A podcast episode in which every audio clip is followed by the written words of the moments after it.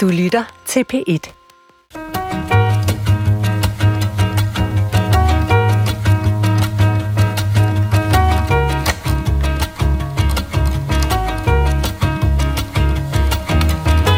One day right there in Alabama, little black boys and black girls will be able to join hands with little white boys and white girls as sisters and brothers. I have a dream today. Kan ord ændre verden, hvis det bliver sagt tydeligt nok og forstået af mange nok? Hvor godt skal man kende dem, man taler til, og hvad er de parate til at høre? Sproget om sortes borgerrettigheder er det, vi bliver kloge på i dag. For nu på tirsdag den 31. oktober, så bliver det afgjort om den danske film Viften øh, om danskernes slavegørelse af sorte mennesker i Vestindien vinder Nordisk Råds Filmpris i Oslo. Og det er den nemlig nomineret til. Og andre steder i verden, der er oktober Black History Month, og det har vi her på Klog på Sprog valgt at bruge som en anledning til at se på, hvilket sprog vi bruger om sorte borgerrettigheder, både i Danmark og i USA. Og til at sprede lys over det land har jeg inviteret tre specialister. Den første er skuespiller og en af initiativtagerne til kampagnen Et større billede. Lytterne kender hende for eksempel fra jamen, mange forskellige produktioner, men det kunne være klimaminister Nadia Barazani i tv-serien Borgen, og kvæg hendes sorte amerikanske far er hun dansk-amerikaner. Velkommen til dig, Laura Allen Møller. Tak. Laura, helt øh, kort, hvis man skal tage elevator-pitchen, hvad er et større billede for et initiativ? Jamen, øh, et større billede er en kampagne, som blev igangsat af fem skuespillere, øh, ikke hvide danske skuespillere, for at skabe opmærksomhed og viden omkring, hvor øh, stereotypiserende ikke-hvide, øh, også en hel masse andre minoriserede, men hvis vi skal tale øh, farve i dag, så øh, bliver fremstillet i dansk film og tv. Hvor lidt taletid vi får, og hvor, øh, hvor lidt øh, arbejdsrum vi har i forhold til at skabe karakterer. Så for eksempel din stilling som, som klimaminister i Borgen, det mm. var sådan set en, en etnisk øh, dansk-amerikansk skuespiller, på et usædvanligt højt niveau, eller hvad? Ja, altså der har ikke været mange af den slags relativt store roller til, til ikke-hvide skuespillere. Øh, Så, så hvad, hvad, hvad kaster man sådan helt stereotypt ikke-hvide skuespillere til at være? Jamen det kommer lidt an på, hvilken slags ikke-hvid man er, og der er der det måske lidt interessante ved mig, at selvom jeg er øh, halv dansk, halv afroamerikansk, så, så er jeg det, man kalder racialt øh, tvetydig. Så jeg er svær at placere som race, og derfor har jeg faktisk primært skulle spille muslimske karakterer. Okay. Øh, og det tror jeg hænger sammen med, at man i Danmark, øh, hvis der skal noget farve ind, så skal det helst øh, problematiseres. Mm. Og vores yndlingsobjekt at problematisere er muslimer. Så derfor øh, har jeg tit fået øh, muslimske roller. Okay. Øh, min anden gæst er tidligere folketingsmedlem for Alternativet. Han er partner i Courage Institute, og han er afro-dansk med dansk-ganesisk ophav. Velkommen til dig, Roger Courage Mathisen. Mange tak for det. Roger, altså hvis man ser på din karriere, så tror jeg mange vil mene, at du øh, klarer dig vel omtrent så godt, som man overhovedet kan klare sig i det danske samfund. Altså for eksempel det her med, at du har været folketingsmedlem. Altså har du været udsat for racisme grundet din svagt mørkere lyd? Absolut, og det er jeg stadig, ja, så det har jeg. Kan du give et eksempel på det? Altså hvornår sker det i dit liv? Jamen altså, jamen, det, jeg kan give masser af eksempler, men et kan være, øh, jeg kommer ind med, med min gode ven Christian, som ligesom mig er, er mixed. Øh, han har en øh, nigeriansk øh, dansk baggrund. Jeg har som sagt en genesisk dansk. Og vi kommer ind på øh, Hvids øh, vinstue øh, ved Kongens Nytorv. Of og, all places. Of all places. Yes. og han har, han har sådan en radar for, at han gider simpelthen ikke det der diskriminationspis. Øh, Og øh, så ser han en eller anden gut op i baren, og så siger han, nej, jeg gider ikke være herinde. Der, der, min radar bipper, og så, så er jeg sådan lidt, slap af, Christian. Vi er lige kommet ind ad døren, lad os lige få en øl. Men fem minutter efter, så kommer han hen, og så siger han, jeg er bange for jer. Og så går han væk igen. Og Christian, han siger, og undskyld Christian, jeg nævner dit navn her i udsendelsen. Jeg har ikke sagt dit deres navn, men jeg glemmer lige, at øh, jeg ved ikke, om du vil nævnes. Nå, men øh, hvad hedder det? Christian siger, jeg vidste, jeg fucking vidste. Jeg siger, undskyld, undskyld, men dude, lad os lige få ham hen og høre, hvad, hvad det er, han vil. Jeg beder ham om at komme hen til os. Jeg siger, vil du have en drink? Og prøver sådan at finde ud af, hvad, hvad er der foregået her? Hvorfor siger du det til to fremmede mennesker, du ikke kender midt i Danmarks hovedstad? Der står i jakkesæt, som i øvrigt skal ind på det kongelige teater lige om lidt og høre en koncert. Han siger så, man ved jo aldrig med sådan nogen som jer. Ja, sådan nogen som jer, muslimer. Så det vil sige, at vi er blevet, vi er, nu, vi er nogen, vi er bange for, vi er mørkemænd, og vi er muslimer. Det er, det er en episode. Der kommer muligvis flere. Altså min sidste gæst er vores sprogekspert i dag. Hun rådgiver om retorisk træning og tale- og præsentationsteknik. Hun er tidligere ekstern uh, lektor i retorik ved Københavns Universitet, og nu er hun censor både der og ved Aarhus Universitet. Og trods sit meget etnisk uh, dansk klingende navn, så er hun altså halvt geneser, må vi gerne melde her i programmet. Velkommen til dig, Nana Vestgaard. Tak. Nana Vestgaard, jeg må jo stille det samme spørgsmål i håbet om et lidt kortere svar øh, fra dig, som jeg lige har stillet til Roger Courage Mathisen. Altså har du også oplevet forskelsbehandling, enten på eller uden for Hvids Vinstue, øh, på baggrund af din hudfarve her i Danmark? jeg har ikke nogen anekdoter fra Hvids Vinstue, men... Øh, Svinstue? ja, øh, White Stue, men øh, øh, nej, altså det, ja, det har jeg, men jeg tror, øh, der er også noget med køn her. Jeg tror, jeg har oplevet meget mindre, end Roger har. Jeg har oplevet som lille at blive kaldt nære sneerbolle, og der er engang en, der har stoppet mig og sagt, at jeg skulle skride hjem, men jeg tror faktisk nemmest ikke, jeg kan nævne flere. Jeg har faktisk oplevet øhm, det, det modsatte, nemlig sådan positiv forskelsbehandling. Okay. Øh, nu har vi jo allerede talt om det der med, at man afrikansk afstemning eller muslim, øh, at det er lidt, at jeg er nuttet, og man vil gerne røre ved mit hår. Det er nok den forskel, Og det er jo fordi, du har et meget stort uh, afro, vil jeg kalde det, en afrofrisyr, ikke? eller en svag afrofrisyr. Jo, den er men... ikke helt stiv, men uh, den er blød. der, der er noget omkring, hvad danskere rangerer på forskellige måder, altså uh, i forhold til, hvor mørk man er. Så jeg har oplevet det der med, at man faktisk på en måde er en lidt uskadelig mørk, når man er i den lysere ende Så du ret højt på nuttighedsfaktoren, kan Det er jeg bange for, hvor varmt den lyder, ja. Okay. Og, man, og man konfronterer ikke en kvinde eller hvad Må man blande sig i det? Ja. Nu er jeg jo også kvinde og, ja. og, og, mørk. Altså, øh, jeg synes også, at det er noget med, hvad man så definerer som racisme, fordi mm-hmm. jeg synes, der i den grad, at eksotificering, som er det, du bliver udsat for, ja. når folk ja. vil røre ved dit hår også, ja. og synes, du er generelt øh, øh, lækker og sikkert også musikalsk, og hvad man ellers får mm-hmm. som mørk kvinde. Det er jo også racisme. Ja. Det kommer bare til udtryk på en helt anden måde. Okay. Mit navn er Adrian Hughes. Jeg repræsenterer for en enkelt gang skyld i det her program et vidt mindretal i nærværende udgave af Klog på Sprog, som jeg jo altså hermed byder velkommen til. Altså nu er det jo ikke nødvendigvis alle, som ved det, men vi er i talende stund i det næstsidste af FN's officielle 10 år med fokus øh, på folk af afrikanske oprindelser. Det her 10 år, det begyndte i 2015, det slutter til og med næste år 2024, og både af den grund og de to andre, som jeg nævnte i indledningen, ser vi nu på, hvordan der bliver talt om og for sorte borgerrettigheder. Nana Vestgaard, altså hvis vi lige starter op i det, som man på moderne dansk nok kalder droneskuddet, altså i det store overblik, hvad vil du sige, at ord og tale kan gøre for at tegne en bane op? Det kan gøre alt, fordi det er først, når vi har et sprog for noget, at vi kan handle, og at vi kan finde sammen, og en sandhed ligesom bliver skabt.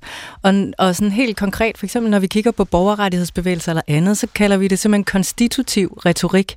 At det, at der bliver sat ord på, vi er en gruppe, vi mener noget sammen, vi oplever måske det samme, det gør, at folk ligesom, at man kan stampe en gruppe op af jorden, de pludselig kigger på hinanden, genkender hinanden og finder sammen. Man definerer hinanden mm. det sprog, man bruger om det. Har du eksempler på, hvordan man sådan helt konkret har et ord for dem, som vi nu er sammen i en gruppe? Jamen, jamen det er der mange eksempler på. En af dem, der sådan er helt grundtyper i forskning, det er faktisk ikke borgerrettighedsbevægelsen. Det er sådan i Kanada, hvor der er et fransk mindretal, der lige pludselig begyndte, i stedet for at tale om sig selv som kan, øh, kanadier, så var de québécois. Hvad øh, det? Øh, også franske fra Quebec. Okay. Og så, så startede de simpelthen en intern bevægelse omkring, vi skal da have lov at tale fransk i skolerne, vi skal da have lov at tale fransk i parlamentet, alt sådan noget. Så, så stampede ligesom et bevidsthed op af jorden, som var der, men som ikke havde fået plads, før den fik et sprog. Og lad os derfra zoome ind på den måde, som der er blevet talt om forskelsbehandling af, af hvide og sorte mennesker. Altså, hvad skal en tale om det her emne kunne for at røre dig, Roger Courage Mathisen? Jamen, den skal først og fremmest, øh, som Nana også siger, den skal kunne samle. Den skal også kunne indinere. Altså, man skal føle, at øh, der er noget uretfærdighed, der øh, bliver i talesat. Øh, og så skal den kalde på noget handling. Er vi snart de tre elementer, så, så er jeg i hvert fald med på, på vognen. Hvor mange af disse elementer er du med på, Laura? Er det, er det, det en, en tale om borgerrettigheder eller, eller sort-hvid øh, forskelsbehandling skal kunne for dig? Ja, det, det, det er jeg da meget enig i. Og så skal den jo ja, ja, engagere, og det gør den jo også via talerens øh, øh, formåen øh, ud i, i at være øh, engagerende musikalsk øh, i et rum, være i samspil med øh, den, den crowd, vedkommende taler for. Så nu taler du sådan set specifikt om en øh, altså, præsentationsteknik, kan man i virkeligheden sige. Altså, mm, jamen, det er jo i jer og levet erfaring. Altså, det er jo ikke hvem som helst, der vil kunne holde, øh, holde en engagerende tale ja. om racisme eksempelvis. Nana, hvis man, hvis man kigger på sorte borgerrettighedstaler altså med et køligt uh, retorisk overblik, som du jo kan, altså hvordan indskriver disse her taler sig så i en eller anden form for historisk tradition? Jamen, de, altså det, der kendetegner dem grundlæggende, det er, at lidelse er fundamentet. altså, at man er fælles om en lidelse og en diskrimination, som man finder sammen om. Og så synes jeg, der i rigtig mange øh, sorte borgerrettighedstaler er en musikalsk undertone. Altså, der, der øh, er rytme, men der er lidelse og fællesskab som, øh, som et grundlag. Og det kan man så reagere på forskellige måder. På en, på en måde, hvor man prøver at bygge bro til dem, man føler har diskrimineret en, og sige, kan vi prøve at komme overens, eller hvor man skubber fra og siger, nu skal det fandme være slut. Okay. Hvor kommer den musikalske undertone fra?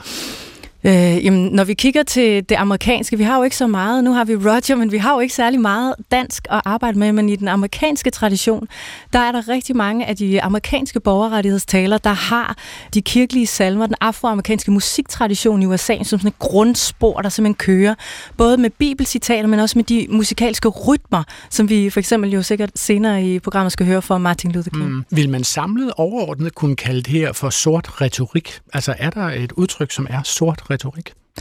Det gør jeg, og, og, og der er også, altså inden for den, for den retoriske genre, så taler man om black rhetoric, og, og noget af det, der faktisk sker nu, hvor man tidligere meget har kigget på USA, det er faktisk noget, det Roger også sagde i starten, man begynder at kigge på, øh, at der er sorte øh, flere steder. Altså, hvad, hvad med black rhetoric i Afri, Afrika, hvad med i Asien, hvad med i Brasilien, hvad med alle mulige andre steder, så man begynder faktisk at kigge meget mere globalt på, hvad har det til fælles. Og nu nævner du jo så, altså øh, det store dyr i åbenbaringen, lad os bare kalde ham det, altså Martin Luther King, som mm, har holdt mange mange taler, men hans allermest berømte tale er nok den, som han holder foran den store borgerrettighedsmarch øh, i Washington øh, i 1963. Det lød sådan her.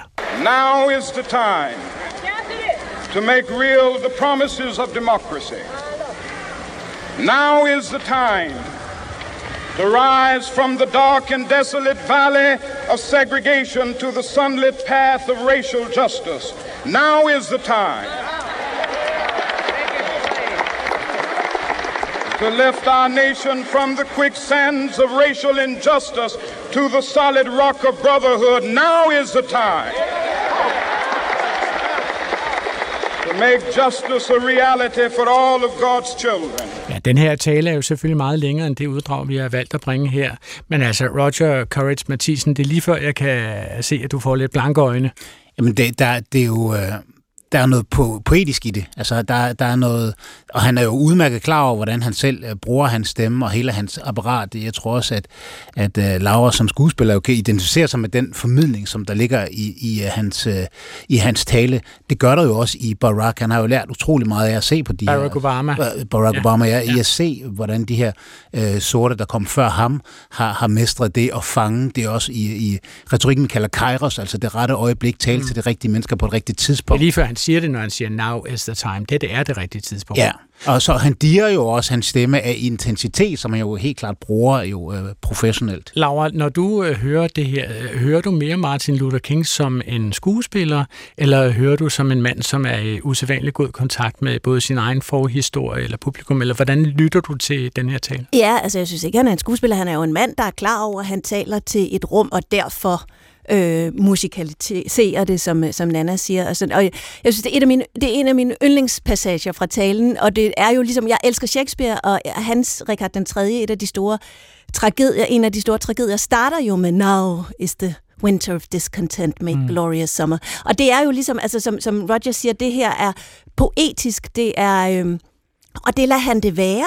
Der er ikke en angst for svulstigheden i, at det her er skældsættende. Så han lad os give det, han ved det, det. Han ved det er skældsættende, og det synes han også, det skal være. Ja. Det skal man også kunne høre. Ja. Roger? ja, og så lad os lige huske, at hvem det var, der fik ham til at sige talen, det var jo en sort gospelkvinde, Mahalia Jackson, ja. der siger, tell him about the dream, Martin. Tell him about your dream. Og så er det, han, han, han tager, så han havde slet ikke planlagt i år at lave den her store tale. Mm-hmm. Og det synes jeg bare er fantastisk, at der endnu en gang er en, en, en kvinde, der, lige skår, der giver et skub. Nana ja. Vestgaard, hvor, altså, hvor, hvor stor er den her tale på en skala for retorikere? Hvor meget kigger I på den her tale og, og uddrager læring fra den?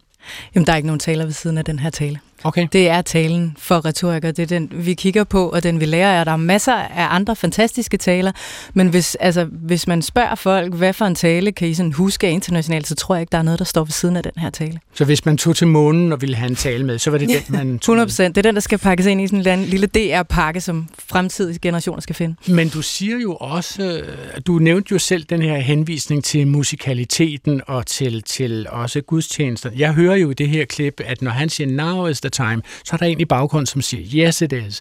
Altså, der er en direkte dialog frem og tilbage med, med, med kor og gentagelse. Eller sådan. Mm. Er det det, du mener, når du, når du henviser til musikaliteten?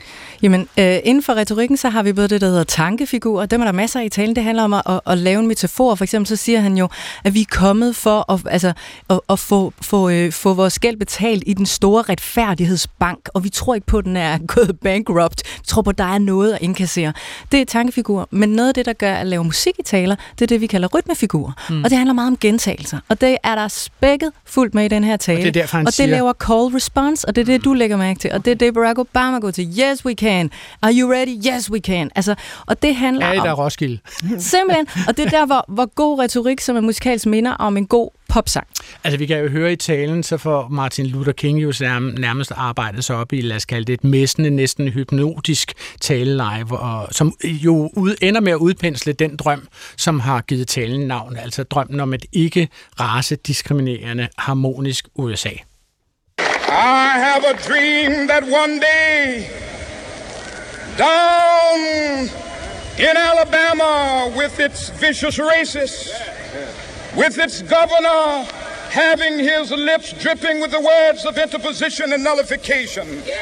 One day, right there in Alabama, little black boys and black girls will be able to join hands with little white boys and white girls as sisters and brothers. I have a dream today.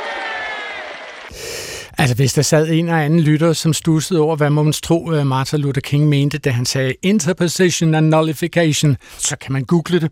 Øh, der er tale om juridiske spidsfindigheder, med hvilke USA's sydstater forsøgte at omgå federal lovgivning med henblik på at diskriminere sorte. Altså, du, du mimer jo næsten ordene, Nana Vestgaard, når du hører det her. Altså, du, du, du svejer jo foran mikrofonen, som om, at du hører et stykke musik. Ja, men det er jo musik.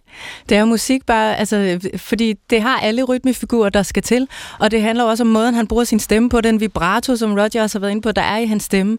Og det, der jo også sker, som vi skal være opmærksom på, som den her taler et rigtig godt eksempel på, det er talerens altså, mulighed. Det her det er jo en prædiken. Altså, han er jo præst, men rigtig mange borgerrettighedstaler, som er rigtig gode, de minder også om prædiken. Hvorfor det? Fordi at fundamentet er lidelse og talen skal også hele, og det er jo det, der sker med den måde, han bruger stemmen på, at vi ligesom vi bliver opfyldt af stemmen, og han prøver at hele og skabe billeder for os, der laver fællesskab, men også for arbejdet med den lidelse, der er. Det er det, man også inden for både teater og alt muligt andet kalder katarsis. Vi bliver forrenset sig gennem ham. Men altså, nu kan man sige, øh, Roger, du lagde skinnerne ud i starten af programmet, hvor du sagde, at, øh, sagde, at sort retorik bygger jo også på indignation, og så skal det muligvis være handels, øh, handlingsvisende øh, eller opfordrende. Laura, må jeg spørge dig, altså, øh, hvor, hvor, hvor stor en rolle synes du indignation spiller i Martin Luther Kings tale, og hvor stor en rolle spiller håbet? Øhm, jeg synes begge dele fylder, men, men man kan sige, hans ønske er måske at servere håb, fordi indignationen er der i forvejen. Altså, han behøver ikke fortælle folk, hvor hårdt det er. Det ved de godt. Det er derfor, Så, de er gået hele vejen til Washington. Præcis. Ja. Så at plante en, en, et frø, der hedder we know, men vi kan gøre, vi kan løfte det her i, i modsætning til Malcolm X, som vi jo kommer ind på mm. senere, som, som jo måske var mere agiterende i retning af en mulig øh, voldelig løsning, hvis ikke, hvis ikke øh, andet. Jamen lad os have Malcolm X øh, mm. nu, fordi mm. han er jo øh, muligvis et udmærket øh, person at stille i den modsatte ende af det kontinuum, hvis vi skal kalde det det, altså mm. modsætning mellem, mellem forsoning og vrede, kan man sige. Ikke? Altså Malcolm X har jo øh, holdt året efter, at Martin Luther King holdt den her tale i 1963, så holdt Malcolm X øh, en tale, som diskuterede forskellen mellem at stemme eller at skyde med skarpt. Den tale bliver kaldt uh, The Ballot or The Bullet-talen. When we open our eyes today and look around America, we see America not through the eyes of someone who have who has enjoyed the fruits of Americanism. We see America through the eyes of someone who has been the victim of Americanism. We don't see any American dream. We've experienced only the American nightmare. We haven't benefited from America's democracy. We've only suffered from America's hypocrisy. And the generation that's coming up now can see it and are not afraid to say it. If, if you go to jail, so what? If you blink, you were born in jail. Vestgaard, altså hvor på skalaen, hvis man nu skal lægge en skala af sort retorik, som man kan vælge at sige går mellem vrede og forsoning, hvor, hvor ligger Malcolm X på den skala? Altså, vi kan sagtens komme længere ud end Malcolm X, men i den retoriske sådan, værktøjs- og historiekasse, der ligger lige netop Martin Luther King, som vi har hørt, i den ene kasse, nemlig det, man kunne kalde stemmeflyttende retorik, og så øh, Malcolm X i den mere aggressive, øh, indinerede, øh, stemmesamlende retorik. Så taler han til dem, som han ved, han er enig med i forvejen, eller? Øh, ja, altså det, det der i hvert fald er, det, når vi taler om stemmesamlende retorik, det er, at der er en lås på talen. Det vil sige, du bliver nødt til at acceptere hans verdensbillede for at kunne, kunne gå videre med ham. Og der Martin Luther Kings øh, arbejde er meget at sige, altså bare det, at han siger, små hvide børn og sorte børn skal løbe ud i paradiset sammen. Ikke? Altså der er en enorm invitation i alle... Det er TV2's julekalender. ikke? Altså øh, sådan en overidyl, ikke? at alle må være med, og vi skal simpelthen bare, vi skal lige have ordnet de her ting, som jeg synes er for dårlige, og så kan vi være sammen. Hvor Malcolm X siger, det kommer aldrig til at blive ordnet, venner. Vi kan kun stole på os selv. Roger, hvis, hvis du skulle tage øh, dine style cues fra enten den ene eller fra den anden, hvem, hvem vil du så hælde mest mod? Altså Malcolm X eller, eller uh, Martin Luther King? Øh, jeg tror, jeg vil tage af, af begge dele, men når det er sagt, så det er handling, der skaber forvandling. Vi har snakket i årtier, og det handler ikke kun om racisme, det handler om, om, om al ulighed.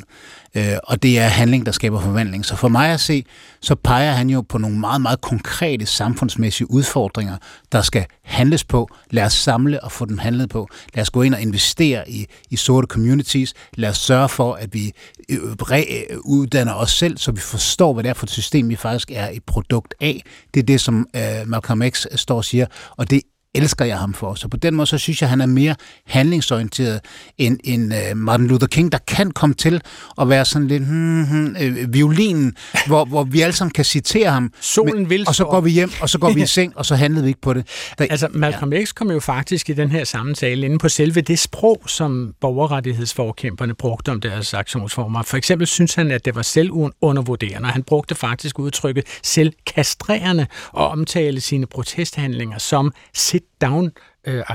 It's not so good to refer to what you're going to do as a sit-in. That right there castrates you. Right there it brings you down. What, what goes with it? What Think of the image of a, someone sitting.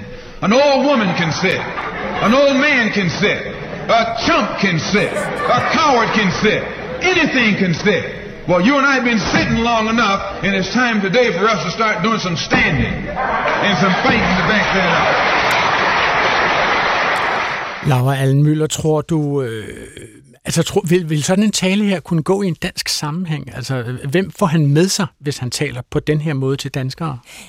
Altså, jeg tror lige præcis, når han leverer det, altså det er jo øh, enormt charmerende og humoristisk leveret, det kan man jo også høre, at salen reagerer på. De og det er jo, ja, og det er jo ekstremt vigtigt. Øh, og derfor er det også anderledes at høre talen, end det er eksempelvis at læse den. Okay. Øhm, men i Danmark er vi jo jeg er nødt til at starte et andet sted. I Danmark har vi jo stort set ikke noget sprog for racisme overhovedet. Øhm, og, og derfor er vi nødt til at starte et helt andet sted. Hvis man skal tale om racisme i Danmark, så skal man starte med meget ofte at, at retfærdiggøre, at det overhovedet findes, og at vi ikke er øh, øh, lige så exceptionelt fantastiske og inkluderende og ligestillede, som vi gerne vil tro, vi er som danskere. Øhm, så, så, øh, så jeg vil sige, præmissen for at holde en tale om racisme eller, eller manglende rettigheder for visse borgere i Danmark er en helt anden. Øhm, så dermed siger du også, at han, han i en dansk sammenhæng vil være så meget ude på et overdrev, at den ikke rigtig vil gå her, fordi han har slet ikke fanget os der, hvor vi er, eller hvad? Øh, det kommer an på, hvilket vi, vi ja, taler om. Øh, øh, øh, øh, majoriteten i Danmark vil nok sige, altså slap af. Vi har jo sådan noget, slap dog af, altså kunne vi lige, og, og man skal endelig ikke blive hysterisk, eller skænger, eller krænkelsesparat, eller woke, eller alt det, vi har imod. I 2020 så fik en tragisk dråbe et meget stort globalt bære til at flyde over, da en hvid amerikansk politimand med sit knæ kvalte en 46-årig sort mand med navn George Floyd til døde. Bevægelsen Black Lives Matter øh, blussede op over hele verden, også i Danmark. Og vi har et lytterspørgsmål, som handler om disse demonstrationer. Det er lytteren Christian Jørgensen, som skriver, Boalia Sørensen blev kritiseret for, at hun insisterede på, at sorte mennesker skulle gå forrest i Black Lives Matter-demonstrationerne. Svarer det ikke til, når jøder afholder mindehøjtidlighed for Holocaust eller Krystalnatten eller for det nylige øh, terrorangreb af Hamas, at vi respekterer og er tolerante over for deres ejerskab til disse her tragedier, så vi lader dem gå forrest.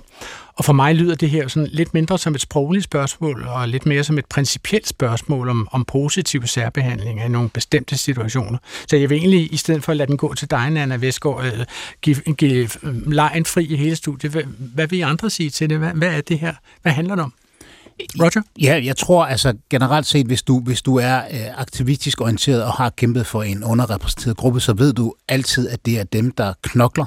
Det er dem, som starter med at sætte demonstrationen op. Det er dem, der står i kulissen, og det er også dem, der, der går forrest, når man så laver deres demonstration. Uanset om det er handicappet, eller, eller det er LGBT+, så har de deres parade osv. Så, så, så jeg synes egentlig ikke, der er noget unaturligt i, at målgruppen stiller sig op og går forrest. Det er også dem, der står for skud, det er dem, der arrangerer udfordring her var den måde, hun formidlede det på. Og det er også noget, jeg udfordrede jo den her præmis, øh, og var i presselogen i TV2, hvor vi diskuterede det blandt andet med Tom Jensen fra, fra Berlingske. Og, og det er at sige, hun får ikke formidlet, at der er så mange sorte stemmer i det her land, som ikke er repræsenteret, som ikke bliver hørt, som ikke bliver set. Jeg vil gerne have, at vi fælles løfter dem op og lader dem gå for, så de i dag har en stemme, så de i dag bliver set. Og det, du der, siger, er, at det fik hun ikke sagt. Hvis hun, nej, og hvis hun har sagt det, så tror jeg ikke, der var nogen person, brun eller hvid, der ikke har sagt den dag, 100 p op foran. Altså, mm. I skal se, I skal høre. Der var jo trods alt 21.000 mennesker, der, trådte, der, der mødte op, fordi de, de demonstrerer øh, så, for, så hvordan for, for ulighed. Modtaget, at hun sagde det på den måde? Jamen, altså, Øh, jeg ved, jamen det, det blev jo øh, det blev jo forsidestof øh, og, og fjernet fokus fra, øh, fra, hvad det egentlig var, demonstrationen handlede om, og hvad det egentlig var, vi gerne ville tale om. Øhm, men jeg vil sige, det, det har jo selvfølgelig også noget at gøre med, med det relativt ikke voldelige øh, demonstrationsniveau i Danmark, fordi i andre lande, i forbindelse med Black Lives Matter øh, demonstrationer, så gik de hvide forrest for at beskytte de ikke-hvide mod, øh, mod øh, angreb fra eksempelvis politiet. Der var der, ja, præcis. Ja. Der var der simpelthen en pointe i, at der var et hvidt skjold foran de sorte. Øh, men her i Danmark, der er det knap så farligt. Okay. Du lytter til Klog på Sprog, som i dag handler om sorte borgerrettigheder og forskelsbehandling, og vi taler om, øh, vi taler om talerne, om fænomenet. Jeg har tre gæster i studiet til at belyse den sorte retorik. Det er Roger Courage Mathisen, partner i Courage Institute og forhenværende folketingsmedlem, også øh, har jeg besøg af Laura Allen Møller, skuespiller og initiativtager til Et Større Billede, og Nana Vestgaard er retoriker og censor i samme fag ved universiteterne i København og Aarhus. Og øh, ved den her Black Lives Matter øh, demonstration talte du, Roger Courage Mathisen. Øh, der var jo, som du siger, 21.000 deltagere, og øh, de var der for at protestere mod racisme og politivold, og der sagde du blandt andet følgende. It is a global struggle. Yes. When Paludan is screaming his racism out in the streets of Denmark, harassing black people, harassing Bawalia, yes, it is connected. When African refugees, all year round, people on the run, drowning in the Mediterranean Sea, and you are silent, yes, it is connected. Yes, it's connected. And we're asking you, white people, we are asking you to act. White people, we are asking you to act, to stand up.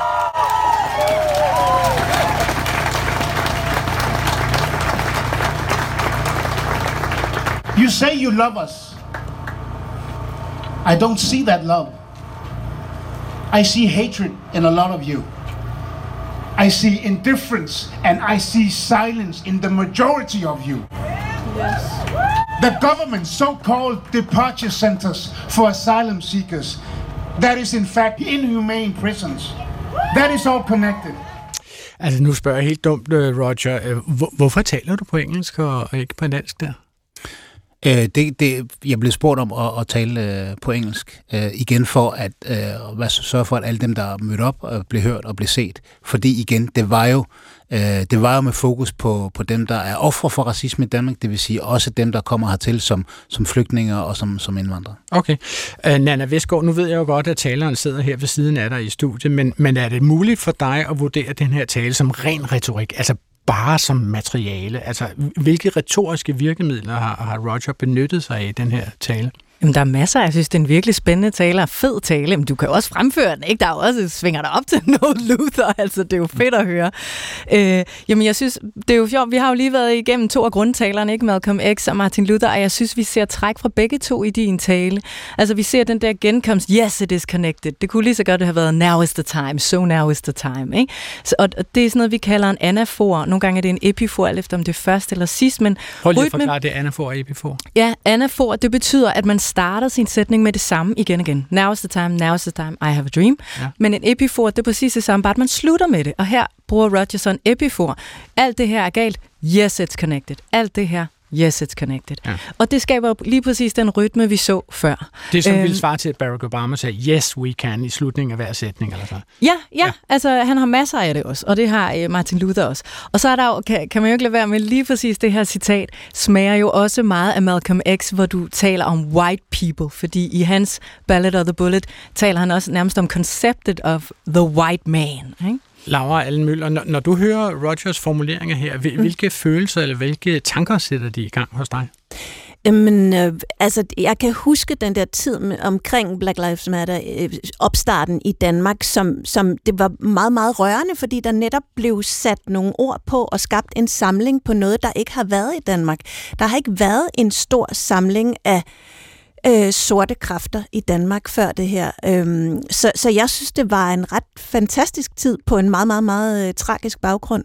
Øh, og, og som Nana lige har sagt, altså Roger går jo ind i traditionen af, af sorte talere. Øhm.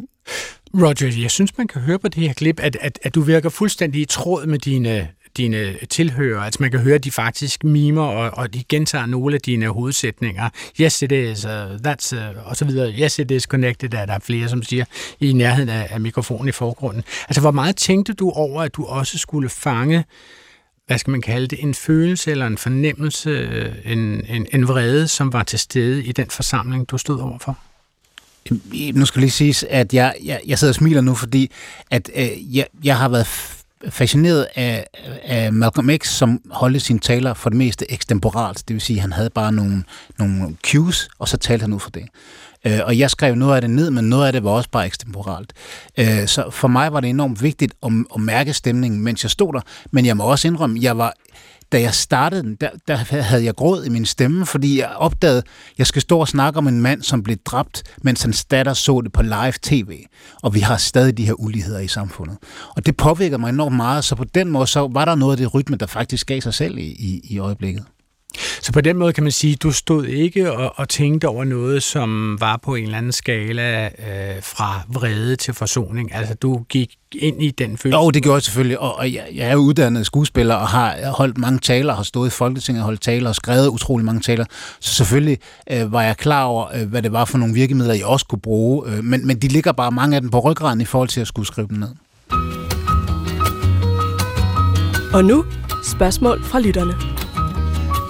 Vi har et lytterspørgsmål, som knytter sig til det, vi, som vi taler om her, og det kommer fra Kirstine Olafsson, som spørger, hvordan kan det være, at vi fortsat mødes under paroler som stop racisme, Nørrebro mod racisme og lignende, nu hvor vi ved, at der kun findes én race på kloden, nemlig Homo sapiens, og opdele menneskeheden i forskellige racer, hvor den ene typisk, og nogle fortsat, bliver hævdet at være de andre racer overlevende, er jo absurd, og er det så i virkeligheden ikke at gå undertrykkende, undertrykkernes ærne, når vi fortsat demonstrerer under sådanne paroler som racisme?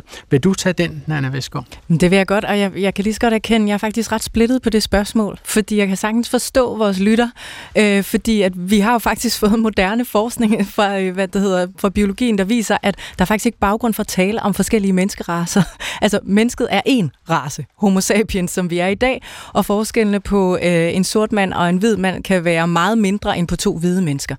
Øhm, når jeg, øh, altså, så derfor synes jeg faktisk, at måske det kunne være interessant, at vi skulle videreudvikle det forstået på den måde. Vi har et ord, vi allerede bruger til at tale om nuancer, nemlig kolorisme. At det måske handler om, at det er farverne, som vi kan mødes under det at dømme folk på baggrund af deres farve.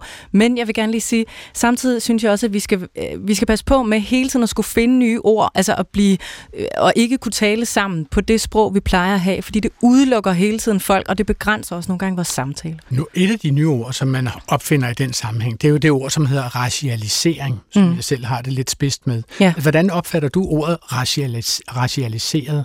Ja, altså det, det er et godt eksempel på, at, at øh, jeg, synes, hvis, jeg, jeg, jeg synes jo, det er meget vigtigt, at så mange som muligt kan være med i samtalen. Og noget af det, som også er et problem, for eksempel når vi ser på den her diskussion i USA, det er, at det bliver så abstrakt og så akademiseret, og der er så meget, man ikke må sige, at det udelukker mange mennesker. Så det er noget, jeg synes, vi skal være ops på, inden vi siger, nu er det slut med racisme. Hvad siger du til jeg, det her? Jeg har det super godt med racialisering, og jeg mm. synes bare, at vi skal, vi skal undervise i det, og folk skal forstå, hvad det er, fordi selvom race som, som biologi ikke giver mening, så findes racisme jo stadig, og det er på baggrund af racialisering, fordi man stadig betragter ikke-hvide som en, som noget, der er racialt anderledes. Så derfor er man som ikke-hvid racialiseret, fordi man bliver mødt og aflæst med en masse projektioner og, og historiske negative forventninger til, hvad det vil sige at være ikke-hvid.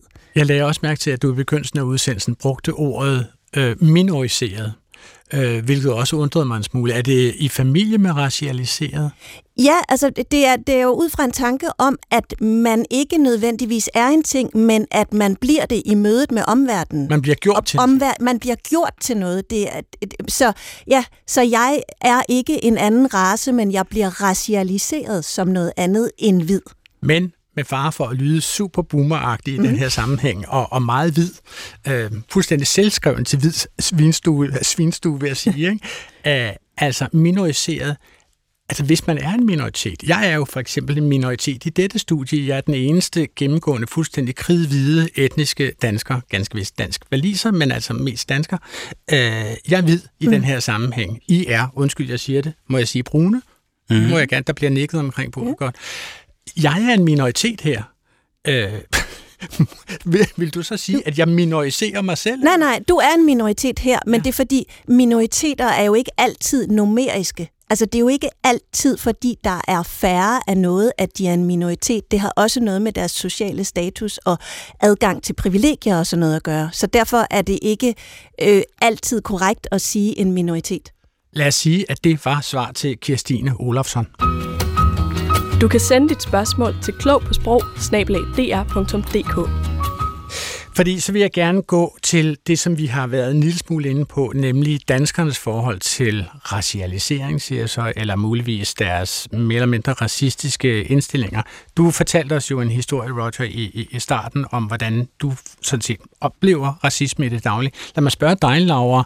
Altså, øh, ved du, om du som skuespiller er blevet udsat for forskelsbehandling på baggrund af øh, dit udseende, som du jo selv beskrev som, hvad var det, du sagde, uh, questionable eller racial? Ja, uh, ambiguous, tror jeg. Altså, ambiguous. Ja, racial. Jeg, jeg spekulerer ja, ja. på, står det Jamen, simpelthen i dit præsentationssheet? Nej, det gør det ikke. Det gør ja, det ikke. Men, men, øhm, men jeg bliver tit aflæst som alt muligt forskelligt. Okay. Øh, og meget tit bliver jeg aflæst som det samme som folk. Altså det vil sige, brasilianere tror jeg er brasilianer, iraner tror jeg er iraner. Det, det synes jeg er enormt kærligt. Jeg tager mm. det som en stor kompliment.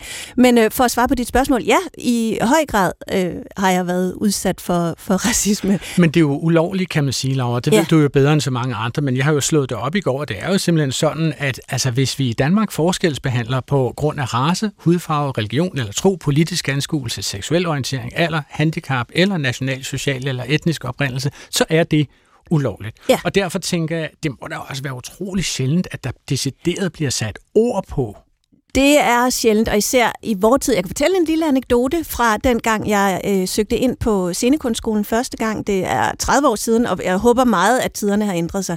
Men der kom jeg, det foregår sådan i flere led øh, af optagelsesprøver fra første til tredje prøve, hvor flere og flere bliver sorteret fra. Jeg kom hele vejen, men kom ikke ind. Og så fik jeg tilbudt en samtale med en af rektorerne øh, på de her skoler, og der blev det sagt, når du ser de andre, der er kommet ind, så vil du tænke, at du er meget bedre end dem. Og det er du også.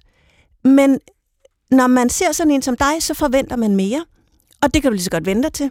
Det er ikke rimeligt, men sådan er det. Og øh, det har ikke noget med din farve at gøre, fordi man kunne jo bare give dig øh, en paryk og nogle farvede kontaktlinser på, og så ville man næsten ikke kunne se det. Det foreslog han lige frem. Eller Det det var sagde en mulighed. personen, ja. Det er voldsomt. Øh, det. Ja, det og, øh, og man kan sige, det, dels vil jeg sige, det der skete for mig, var, at jeg skammede mig. Mm. Jeg blev ikke oprørsk. Jeg tænkte ikke, vi vælter scenekunstskolen. Jeg blev flov over, at jeg havde troet på nogen måde, forestillet mig, at jeg var værdig til at komme ind på den her skole. Øhm, jeg synes, det er dybt problematisk, at der sidder en leder af sådan en skole, som siger, at sådan er det, uden på nogen måde at i tale sætte, at det skal vi selvfølgelig lave om på. Som sagt, det er 30 år siden det her. Men jeg synes, det er meget klassisk for den måde, det foregår på i Danmark, fordi det bliver sådan en lille bouillonterning, hvor man både siger, sådan er det, og samtidig siger, det foregår ikke det her. Det er noget, du tror foregår. Det foregår ikke, men det foregår, men det foregår ikke, men det foregår, men det foregår ikke. Man bliver skør af det. Øh, jeg kom jo ind på Statens Teaterskole øh, nogle år efter den episode, du fortæller om, så, det- så, så Det gjorde jeg også selv. Ja, og der kan du så se, at det, det, det fortsatte jo, fordi jeg på min, i min første uge, hvor jeg er endelig er kommet ind, der kommer fire mænd ind om året. Og jeg tænker, yes, nu er den hjemme. Så kommer jeg op til en samtale, og så siger øh, den daværende skuespillervejleder til mig, ja, du skal vide, du starter på et helt andet udgangspunkt end alle de andre. Nå, Altså, det, er, det er simpelthen, jeg vil sige, det er jo vildt, at det bliver talesat, når man ved, hvor ulovligt det er. ja, mm. og han siger så, fordi du er brun. ja okay. Øh, for, men, men han gjorde det jo egentlig af en positiv intention, fordi han siger, du, du får ikke noget at lave, når du er færdig, fordi der er en masse diskrimination i vores branche. Nu tænker jeg altså også, at den her skuespillerbranche, det er måske simpelthen et sted, hvor man siger tingene en lille smule mere råt, brutalt dernede. I hvert fald dengang. Ja, okay. Ja. Nå, altså som jeg nævnte i begyndelsen, så øh, af den her udsendelse, så er vi jo også samlet i studiet i dag, fordi vi øh, på tirsdag skal høre afgørelsen af, hvem som modtager Nordisk Råds Filmpris, og der er den danske film Viften med i løbet, som udover at have rigtig mange ikke hvide repræsenteret i castet, så handler den jo direkte om de vilkår, som slavegjorte afrikanere måtte tåle i den øh, dansk-vestindiske koloni St. Croix. Og nu vil jeg lige spille en lille bid fra filmen. Vi skal møde hovedpersonen Anna Hegård. Hun eksisterede også i virkelighedens verden. Hun var husslave de første 12 år af sit liv, og derefter var hun, hvad man øh, dengang betegnede som frimulat inde. Hun var den danske generaldirektør Peter von Scholtens uformelle samleverske øh, og ejede selv slavegjorte afrikanere. Og det er i den kontekst, vi så hører hende i en samtale med den danske admiral Irminger. Sikke en glæde, vi har den europæiske kultur. Det er den generalguvernøren og jeg vil installere i nærerne i slaveskolerne. Nægerne? Hmm? Messego tæller som om, at Messego ikke selv var det. En næger. Admiral Irminger forstår vel nok, en nære er en ufri, der arbejder i marken. Et andet civiliseret menneske er ikke en nære. Messego, deres racemæssige tilknytning har ikke noget med dannelse at gøre. Det er et spørgsmål om biologi. Ja, altså jeg vil gerne st- stoppe op øh, og tale lidt mere om tiltaleformer her, for hør, her hører vi jo hele fem gange ordet, ordet brugt øh, i en sammenhæng. Altså, hvordan reagerer du på det, Laura? Mm, Men øh, ja, øh, jeg, jeg synes øh, ikke, det er rart at høre på, men, men, øh, men det giver jo mening i en historisk kontekst. Jeg lurer på, om der simpelthen er gået Tourettes i, i, i manuskriptskriveren her, at de simpelthen skal banke det der ord af, øh, og se, hvor mange gange de kan nå det i løbet af en time. Og, Altså, det var jo Anna Nye selv, der har skrevet Ja. manus, så Ja. ja. jeg tror ikke, hun har noget behov for at sige N-ordet, medmindre hun føler, det er øh, påkrævet. Men er det overhovedet muligt at gøre op med en undertrykkende historie, som det her jo var, og et undertrykkende sprog, som det i den grad også var, uden at tage ord i munden, som i dag betragtes som giftige. Hvad vil du sige til det, Nana? Nej, jeg synes, det er vigtigt, at det ord fylder så meget i den film, og den måde, de arbejder med at almindeliggøre det, for der er ikke nogen, der, der overhovedet øh, løfter et øjenbryn hver gang, de siger nære, og sådan var det jo. Mm. Og, og jeg tror også, vi skal huske, at noget af det, vi taler om her, og den måde, vi taler om det på, er jo stadig vildt nyt i en dansk sammenhæng. Altså, da jeg var lille, så var der jo masser af nære i mine øh, børnebøger, og jeg hed Neonanna, altså så vidste alle, hvem det var, og jeg tænkte ikke over det. Så der er jo en hel masse opvågnen, som foregår, tror jeg, både hos brune og sorte i Danmark, men også hos, øh, hos hvide i Danmark, som er sket i løbet af de sidste bare 10 år. Mm. Vi har et lytterspørgsmål, som handler om lige præcis det her ord. Lytteren Christian Bol forstår ikke, hvorfor det skulle være upassende. Han skriver, ordet nære er mig bekendt afledt af negros, som betyder sort, og den fagbetegnelse er vel ikke blevet forbudt eller tabu, og man antager da vel for pokker ikke, at det er noget med det langt værre end ord at gøre, som han så staver i mailen, altså N-I WGER. Øh, ordet nære har i essensen intet racistisk over sig, mener altså Christian Bohl på samme måde som ordet sort ikke har. Hvad vil du sige til det, Roger? Øhm, jeg vil sige, at øh, jeg tror, vi har haft den diskussion til huløshed. Jeg tror faktisk, flertallet i Danmarks befolkning er enige om, at det er nedsættende. Jeg ved, at Dansk Sprognævn skriver det nu. Så jeg, jeg tænker ikke, vi behøver at tage en, en rulle mere på mm. endnu. Til gengæld kunne jeg godt tænke mig at vende tilbage til den anden lytterspørgsmål i forhold til snakken om racisme. Fordi jeg synes, der er enormt meget, der handler om, at vi skal øh, tilpasse diskussionen, så alle kan være med, hvilket egentlig bare er med til at afspore samtalen om, hvordan vi får ophævet den her diskrimination, hvordan vi får handlet på ikke at have diskrimination, uanset om det er i øh, skuespillerbranchen eller det er i andre steder i erhvervslivet. Og det, det tænker jeg, at er næste samtale, vi tager med dig, Adrian, det er, hvordan handler vi faktisk? Men ja, man kan jo sige angående det ord, som, som lytteren her mere eller mindre bevidst, måske vrangvilligt bringer op på den her måde, så havde jeg jo selv problemet i begyndelsen af udsendelsen, hvor jeg tænkte, hvordan skulle jeg i tale sætte, at jeg var en hvid minoritet her? Og nu har jeg så givet mig tilladelse til at kalde jer brune. Mm-hmm. Det må jeg gerne. Mhm. Okay, det er sådan der. Og så er det jo at afstemme, så det der med, det, øvelsen er egentlig bare let at spørge, hvad synes du, synes, altså, hvordan vil I have det, hvis jeg sidder og bruger endnu 40 gange i løbet af udsendelsen? Så nemt er det egentlig øh, at finde ud af, om man skal gøre det eller ej. Det samme, tit så sidder vi også i en kontekst af, skal vi tale engelsk eller svensk, når vi sidder over for en svensker? Jamen spørg dog, hvad har du lyst til, at vi taler vores øh, sprog eller ej? Men nu blafrede jeg jo lidt med den danske film Viften lige før, den tager jeg lige op igen, altså udover at spille Frimulat inden Anna Hegård, øh, som hun jo spiller i Viften, så har Anna Najo altså også skrevet manuskriptet, som vi nævnte lige før, til den film, som er indstillet til Nordisk Filmpris nu på tirsdag. Og jeg talte med Anna Neje, øh, Neje i går om, hvad der fik hende til at skrive filmen. Da jeg først som gik i gang med at undersøge eller arbejde på det og researche på det og sådan noget, så tænker jeg bare så meget over det der med, at man tager sådan en, en anden stor forbrydelse mod menneskeheden, som er holocaust. Den fik kan jeg vel huske, da jeg gik i skole, fik vi rigtig meget undervisning om. Ikke? Så jeg var ikke i tvivl, da jeg gik ud af folkeskolen, at nazisme var forkert, og at holocaust var aldrig mere holocaust. For nogle år siden, så var jeg jo selv på Vestindien, eller i Vestindien, og øh, der fik jeg sådan en tur rundt på nogle af de der plantager der, ikke? Og så stod jeg bare midt i al den der palmedyl, og så indså jeg bare, at det her det er jo sort holocaust under dansk flag. Så det er mig som dansker mit ønske om, at jeg gerne vil, øh, jeg vil ønske, at vi snakker noget mere om det, for det er jo en enorm stor del af vores historie, som vi på en eller anden måde bare har ret imponerende lykkedes at bare korte af, fordi det ikke passer ind til den måde, vi ser os selv på i dag. Ikke? Altså som om vi, er, vi, er, vi var søde, vi var anderledes. Det var jo 12 years a slave, også under dansk flag. Ikke? Det, det handlede om, det handlede om økonomi. Ikke? Så det var ikke engang sådan noget med, nu skal vi være de lede, eller nu skal vi være de gode. Men det var bare en måde at lave med penge på. Og jeg tror bare, den måde at tænke mennesker på, og den måde at tænke nation på, altså kollidere med vores moderne menneskesyn, vores moderne syn på os selv som danskere, ikke? Hvor, hvor man kan sige, det største tabu herhjemme jo, vil jeg mene, er ulighed. Det er meget svært at snakke om ulighed i Danmark. Og det der er jo den ultimative ulighed at eje et andet menneske, ikke? Er det ikke nogenlunde rigtigt at sige, at danskerne var øh, det første land i verden, som forbød slavehandel? Nej, det er helt forkert. Fordi vi, øh, vi var de første til at forbyde handel, altså for, opkøb af slavegjort i Afrika, og så transporten over, over til øerne. Det var de første. Det var i 1792, med sådan en udfasning på, øh, på 10 år, øh, hvor man så gav skatterabatter, sådan så at man kunne få fyldt op i sin, øh, i sin bestand, hvis du forstår, hvad jeg mener. Så det var vi ikke, øh, og den bliver ligesom ofte fortolket som om, at vi, vi ophævede øh, det danske slaveri der. Det gjorde vi ikke. Vi ophævede det først i 1848. Det var ligesom alle de andre kolonimagter. Det var, det var fed business, og når det ikke kunne betale sig så ville man gerne afhente det, når der ikke var penge i det længere.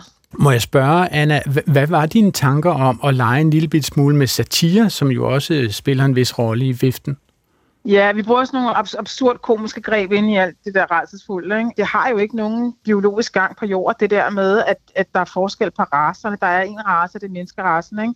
Og jeg synes bare, at de ideologier, der, der er skabt på baggrund af det der, de er så fucking sindssyge, og så pardon my French. Så jeg synes, de skal udskammes, ikke? Så det, det er den måde, vi har brugt øh, de absurd komiske greb på i viften. Det er en form for udskamning af hele det der system der. Ikke? Der ligger en magtkritik i det på en eller anden måde. Ikke? Den verden, vi har lavet, ikke? det er jo, at små børn hænger i loftet som sådan nogle live, menneskelige øh, øh, airconditioner. Ikke? Det, er jo, det er jo vanvittigt. Man laver en fortælling om, at andre mennesker er en ting, fordi ellers for at retfærdiggøre ens, den udnyttelse, man, man, man, man, man foretager af dem. Så de er ikke mere værd end et tilfældigt stykke isenkram, man kunne købe i Nej, mindre, Elgiganten? Altså mindre. Altså, og den der, hele den der, øh, øh, kan man sige, nu kalder det sådan lidt poppet, sådan branding-kampagne, der har været omkring den sorte krop, at det, at det var lort, ikke? at det var ingenting, det var dyrisk og sådan noget. Det er jo sådan noget, der kun lige for nylig i, i forbindelse med amerikansk popkultur og sådan noget, begyndte at blive ændret. Den har jo ligget som sådan en sådan siver øh, lige siden, også som Danmark ikke, Europa jo ikke har slaver længere på den måde. Ikke? Så der er jo nogle ting, der er startet op i den ideologi, som man jo startede i forbindelse med koloniseringen. Altså nu spørger jeg her sådan fri leg ud i studiet, altså hvor meget har I beskæftiget jer med den danske slavehandel? Hvad siger du, Roger? Jamen, jeg har jo beskæftiget mig med den i den kontekst af at se på, hvordan de postkoloniale strukturer påvirker vores samfund i dag.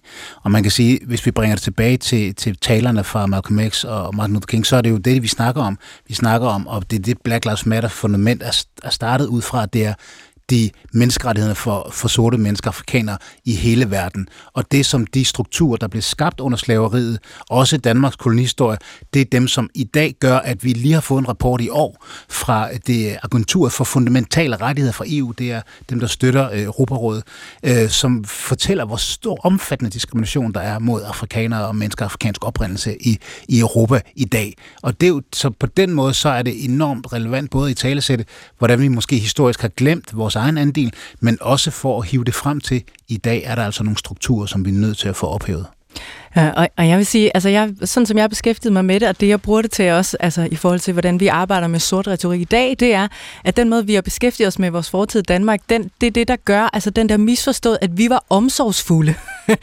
det er jo det, der gør, at lige præcis den oplevelse, du har haft, Laura, med, jeg siger det bare for at være sød ved dig, eller jeg vil også gerne bare sige, at det bliver svært for dig, fordi du er brun, eller det, jeg har jeg oplevet. Jeg vil bare gerne advare dig. Jeg vil bare gerne advare dig, eller hvor er du nuttet? Altså det, jeg prøvede at forklare i starten med nuttigheden, det er jo alt sammen samme hat, at der er en, en øh, racialisering, eller hvad vi nu skal kalde det, som gør sig gældende, men den danske måde at gøre det på, har været med en ramme om omsorg, for at, ligesom at, at lukke uligheden, som er indeni, som er den samme som i resten af verden. Men, men tror du på det, Laura? Har vi generelt i, i Danmark den her fornemmelse af, at vi var sådan set nogle af de allersødeste slaver? Ja, ubetinget. Det er da vores øh, store, fede selvbillede.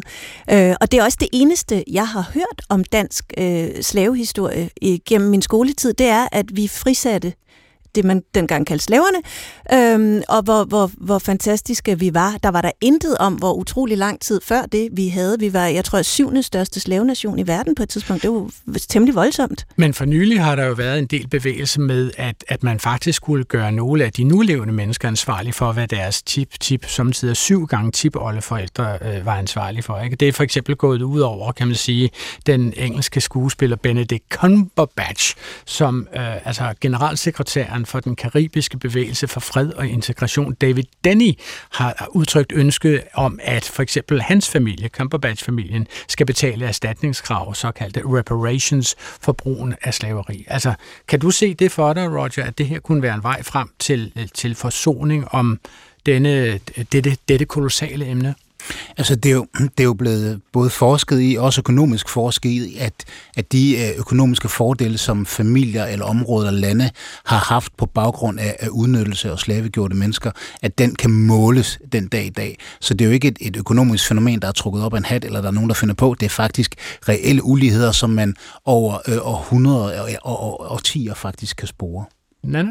Øh, og jeg tænker også, i forhold til Danmarks øh, hvad det hedder, forhold til egen kolonitid, så behøver vi jo kun at tænke tilbage på Nissebanden her fra øh, Danmarks Radio, hvor, hvor, vi havde, øh, hvor de netop havde lavet en nuttet, uskadelig kalypsonisse, som var den eneste brune i øh, sammenhæng, yes, øh, hvad det hedder, som var jo den behandling, af, øh, af den tid, som man synes var helt passende på det tidspunkt. Prøv at forestille jer, hvis man havde øh, lavet det i USA.